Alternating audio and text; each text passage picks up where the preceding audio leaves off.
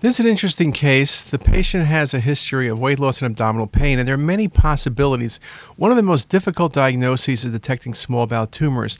The average patient with a small bowel tumor from presentation to diagnosis is 6 to 18 months. Here's a nice example of a mass involving the midjejunum. You can see there's ulceration present. There's no obstruction, which is not uncommon in patients with a small bowel tumor. The lesion is not very vascular on these arterial phase imaging, but you can see particularly well in the coronal view evidence of what almost looks like an apple core lesion.